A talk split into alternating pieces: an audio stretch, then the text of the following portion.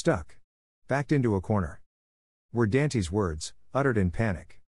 As he faced the Teahupo'o waves, of Tahiti.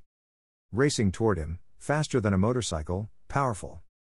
Almost caught in the lips of the waves, ready to break his back. Dante faced his foe, with strength from determination, controlling his leg muscles. Lifting him and the surfboard, above this menace, and the numerous sharks, lurking beneath the surface. He rode high and proud, over countless reefs, propelled by the wave's energy, to reach the finish line. Where the trophy of Billabong shone brightly, eager and ready, to be bestowed upon him, who used the kitty corner as the springboard to success.